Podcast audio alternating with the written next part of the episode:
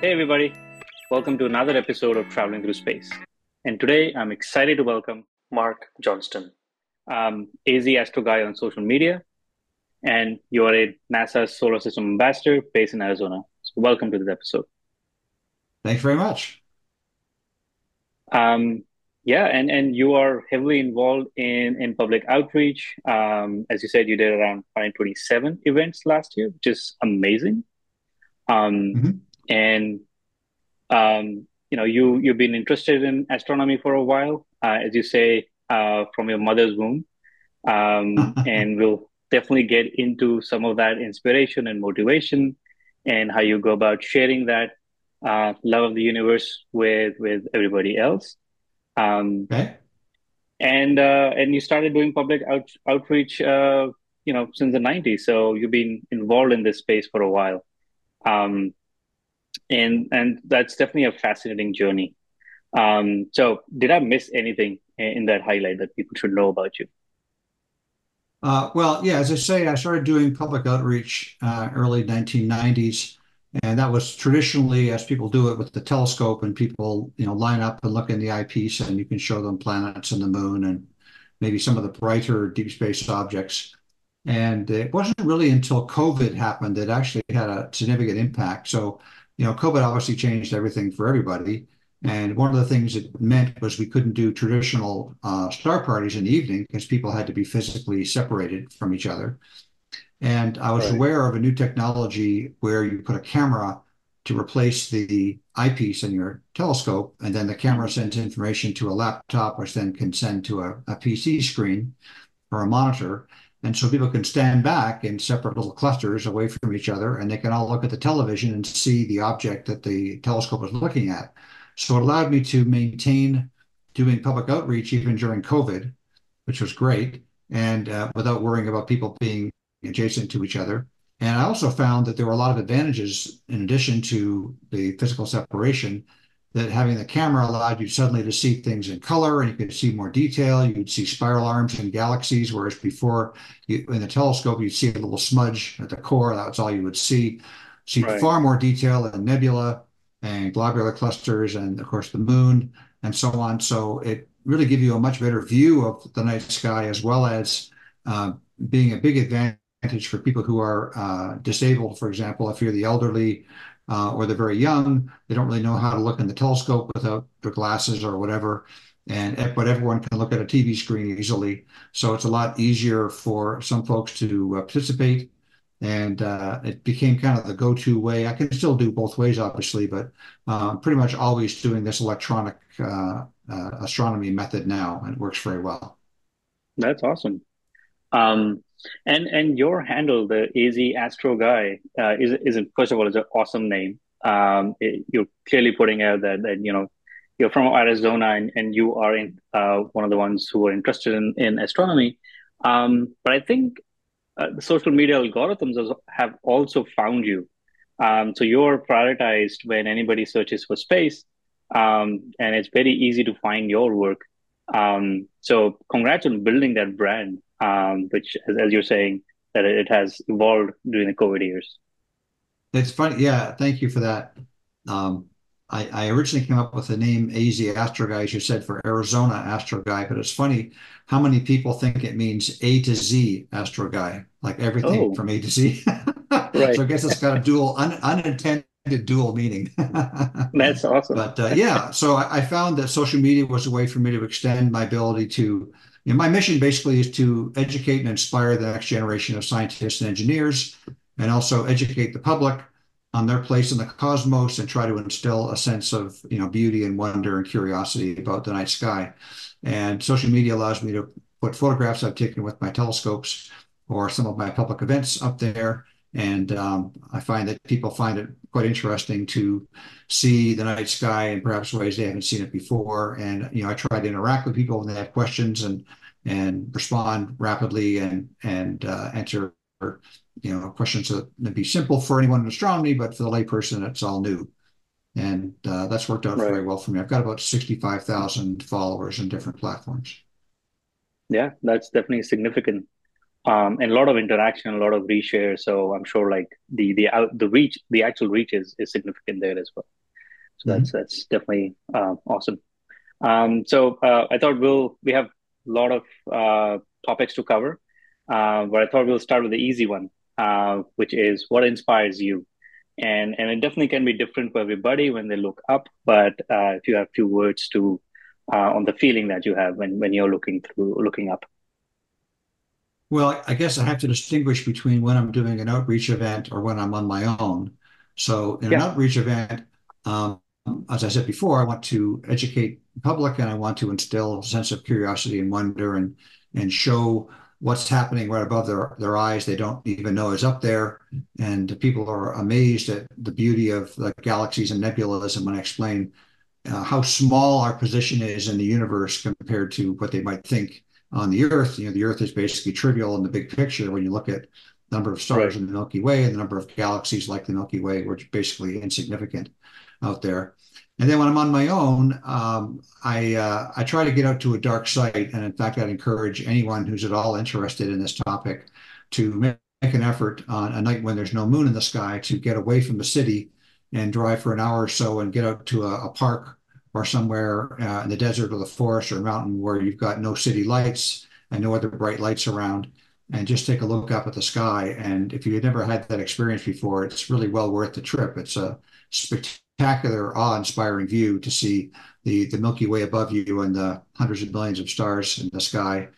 It's uh, it's quite wonderful. So just that whole feeling uh, still hasn't escaped me. I uh, I'm still after doing it thousands of times. I still love the view of the dark light night sky. And uh, and then of course I try to capture that.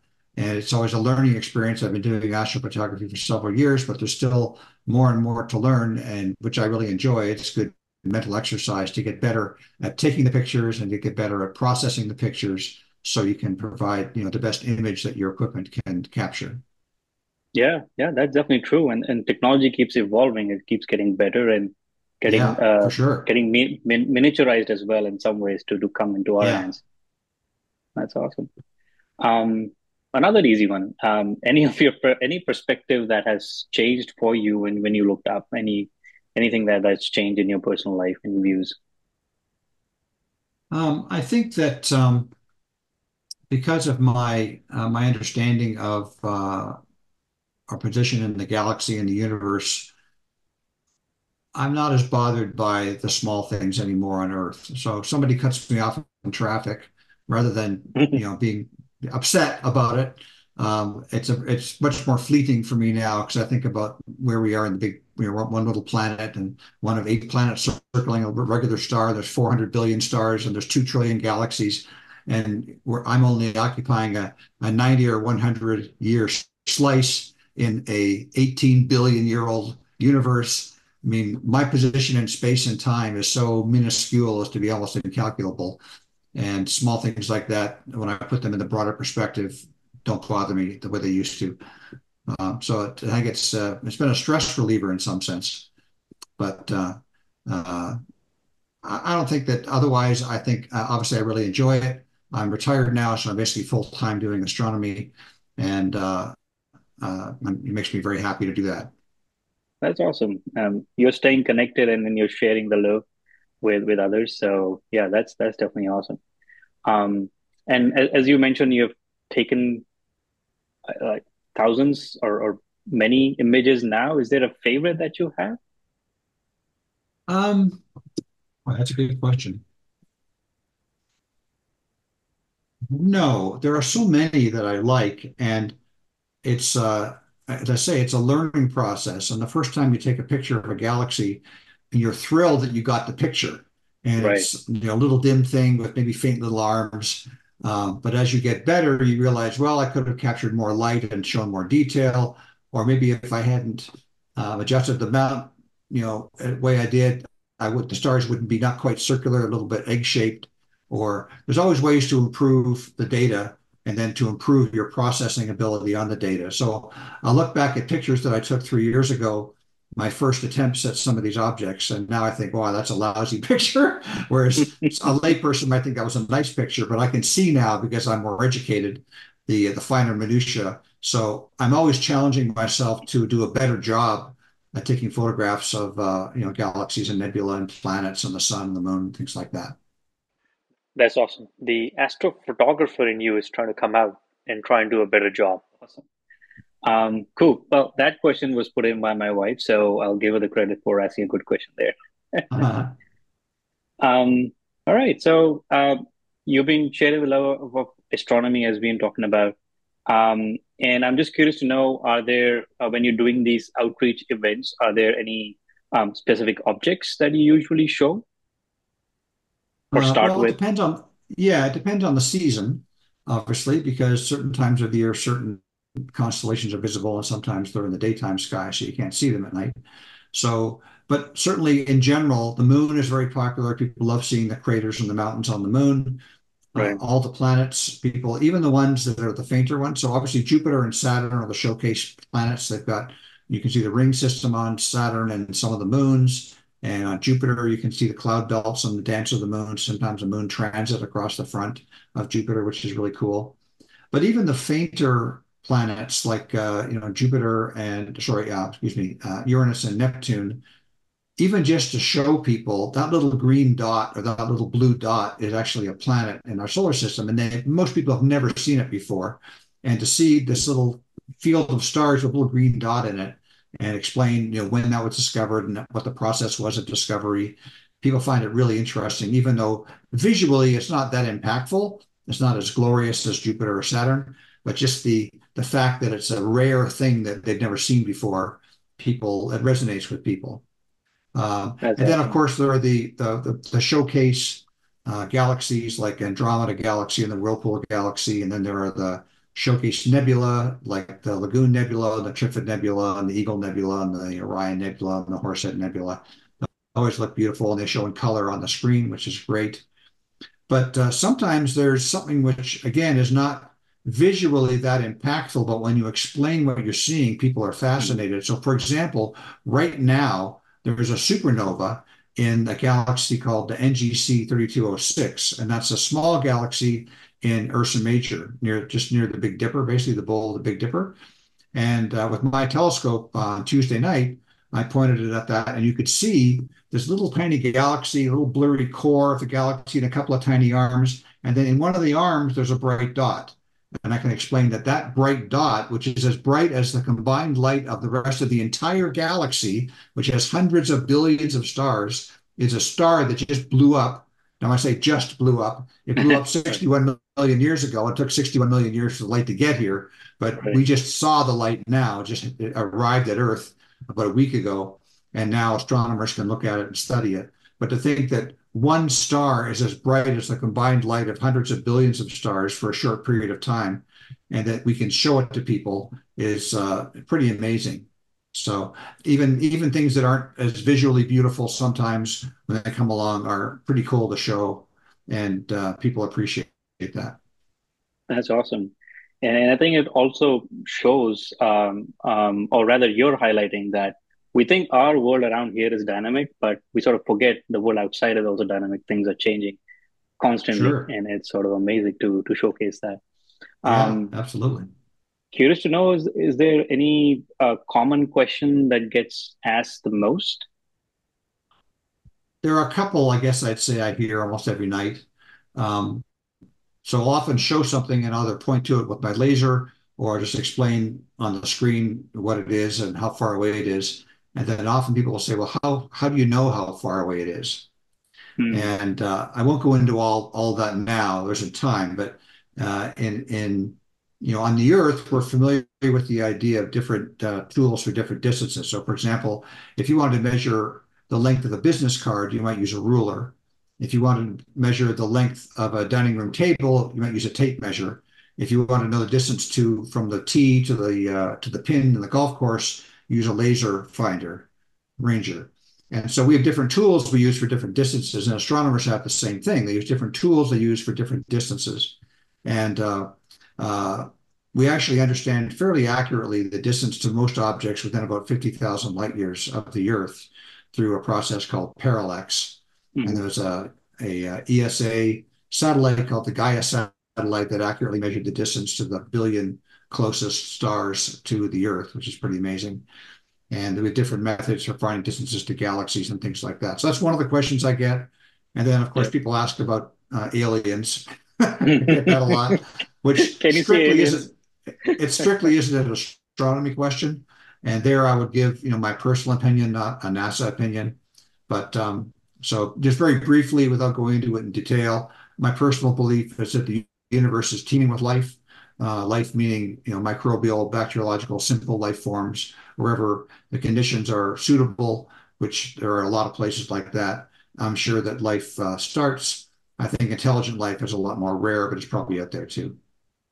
Yeah, yeah, absolutely. It makes a lot of sense.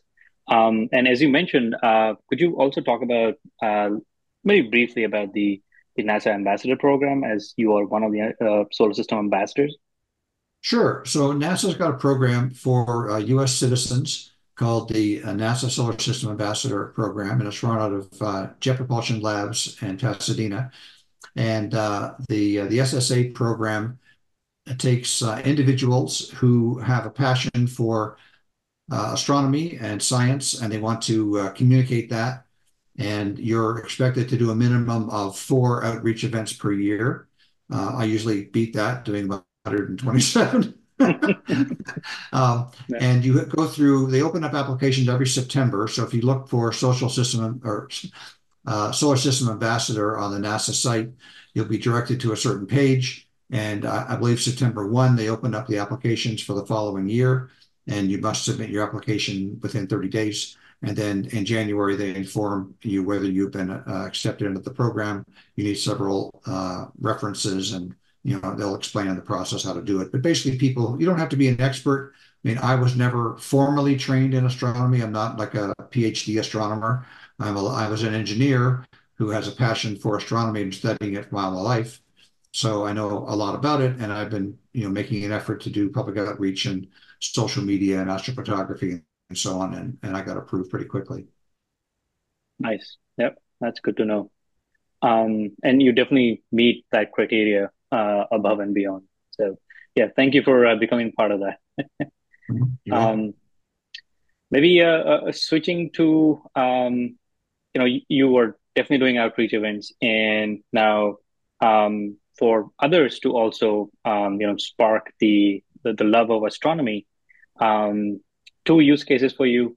Uh, one is for uh, for my almost five year old uh, who is definitely interested in space, mainly because I'm interested in space. So how do I keep his interest going? Well, I think first thing I would do is take them on a trip away from the city, as I mentioned before. Find a, a national park or a national monument or the desert or the mountains or someplace where there's no city for 100 miles. And uh, be sure you pick a night when there's no moon in the sky and we've got unobstructed views to the horizons. And they will be astounded at the number of stars they see and the, and the detail in the sky. And if you have a little bit of knowledge and can point out a few of the brighter stars and how far away they are and explain that you know the light from that star left a thousand years ago and just got here tonight uh, to me that's sort of amazing and wondrous you can point out the constellations the brighter constellations and uh, you can even point out the difference between a satellite going through the sky and a shooting star which of Mhm. course is a meteor explain what that is and i think you know a child can understand those types of concepts and uh, uh, you don't need necessarily to start with, you know, binoculars or a telescope. Just, you know, the, the naked eye is enough, I think, to instill instill a sense of wonder and, and interest. And eventually, if the child shows continued interest in that, then you can look at getting into a, you know, a simple setup uh, with binoculars or a small telescope and take it from there. Yeah, yeah, that's a good point that it doesn't have to be an expensive hobby. Uh, it's just literally looking up and having um, Mhm. enough uh, darkness around to actually see some Yeah, details. yeah. Um, and I guess it probably remains the, the advice is probably similar for um, older folks who are trying to uh, get into astronomy. Um, is there any would would you change any of that advice? Well, you can obviously go into a little more technical detail with adults. So one thing I do, for example, I'll point at um, Betelgeuse, which is the bright red star that you can't miss in Orion's shoulder. It's a red supergiant star. And I will point out that, you know, that star is expected to explode in a supernova within the next, uh, you know, 10 to 30,000 years. So soon, astronomically speaking, maybe not soon enough for us to enjoy, but but at some point soon. And when it does, it's going to create a lot of the elements that uh, we kind of take for granted. So, for example, I point out the uh, gold ring on my finger, my wedding ring, and I mm-hmm. say, you know, if you're wearing gold or silver or uh, or uh, you know, nickel or titanium or any of those types of metals, you're basically you're literally wearing a, a, metal which is created in the core of a star that blew up. So I'm wearing a right. supernova remnant on my finger, and yeah. that's that's where these elements above iron in the periodic table come from. They come from exploding stars. And uh, just, just people think about that and say basically a star blew up in the galaxy, and then after it blew up and it spread its uh, it's innards all over the place, all the elements, you know, the calcium and the phosphorus and the gold and the silver and all the other elements that it created when it blew up. Then our star formed from a cloud of gas. And, you know, a billion layers, years later, we had our star and the planet. So where the gold that our that we found in the earth uh, came from, we mined it, came originally from the star that blew up preceding the formation of our solar system. And to right. put that in perspective is sort of amazing. People never think about things like that. So you can go into things like that in a little more detail. Uh, you can talk about the fate of our sun, which is not to blow up, but to diffuse into a planetary nebula, show them pictures of planetary nebula, and give them kind of a, a sense of you know vast scales of time and what happens in the universe. So adults are a little easier to communicate those sorts of concepts to than children are. And they're you know similarly in wonder about that once it's explained to them. Yeah absolutely. Uh, getting getting them to connect to cosmos and finding their connection is definitely definitely important. Um, yeah. and and the other thing i love about it is that there there are um, you know enough details to get into. There there's so many different things that are happening different kinds of objects um, that you almost it's difficult to run out of um, excitement with with finding something new. Uh, so that's definitely interesting. Um, yeah. Um, any advice for uh, you know what equipment to consider uh, for somebody starting out? Um, in terms well, of like you know getting a telescope. Yeah, it depends on whether they want to do visual or astrophotography and whether they're in the city or the countryside and what their budget is you know, it's kind of like asking what car should I buy? I really have to mm-hmm. ask you some questions first about your level right. of interest and your budget. And do you want performance or do you want cargo capacity? what are your criteria? And then you can direct them better. Um, if I can be permitted a, uh, a plug, I actually wrote, because I get this question so often, I wrote a very detailed article on my website. So if you go to uh, www.azastroguy.com and look under uh, education and outreach tab, there's an article said uh, how to choose your first telescope, and it goes into a lot of detail, all those sorts of questions, and you can get the answer there. I think. Awesome, yeah, and I'll I'll definitely link uh, all of those uh, um, your blog and and also your social media accounts. Um, not right. that you're hard to find; you're actually very easy to find, which is which makes it all very easy. Um, cool, and and and talking about uh, social media, um, I'm curious if you have any uh, social media strategy. Um, you obviously have thousands of followers, um, but, but just curious to know if, if, there's anything that you can share there um, um, as you think about social media. Yeah, well, I would say you need to post uh, interesting content, and uh, I think you need to post regularly. So I try to post every single day. Um, I think I do post my astro quiz every single day. Um, I don't always get a post. Probably 95% of the time, I'll post every day on other other things. And you want to engage with your followers. So if someone likes your post, you say thank you. if they ask you a question, you respond right away and give detailed answers. Uh, and it's not enough just to engage with your own content. What you need to do is seek out other peers like you, mm-hmm. other people who are doing astronomy education or photographs, other astrophotographers and look at their content and and appreciate when they show a nice picture they've got an interesting news article make a comment about that so i think the algorithm is looking for you to engage in uh, the broader area not just your own site yeah, your own just your own uh, social media account they want to see that you're across the platform engaging with other people So uh, I think as long as your content's interesting and you post regularly and you do some engagement, that's going to attract people to your uh, site. Yeah, yeah, no, that that that makes a lot of sense. Um, and you're definitely doing it right uh, with your uh, follower account. Um, so that's that's awesome. Um, yeah, um, and and that's what I that's why I love following your account um, because not only are you sharing wonderful photos, but uh, you add details to that, um, and you keep your uh, viewers informed, and and I think uh, uh, that really helps. Um, and then with your messaging, you're definitely helping more people uh, get connected to Cosmos. So definitely appreciate uh, you doing that. Um, Thank you. Yeah, absolutely. Uh, and uh, so well, we'll uh, end it here. So thank you again for what you do and really appreciate you joining me today. Thank you. My pleasure.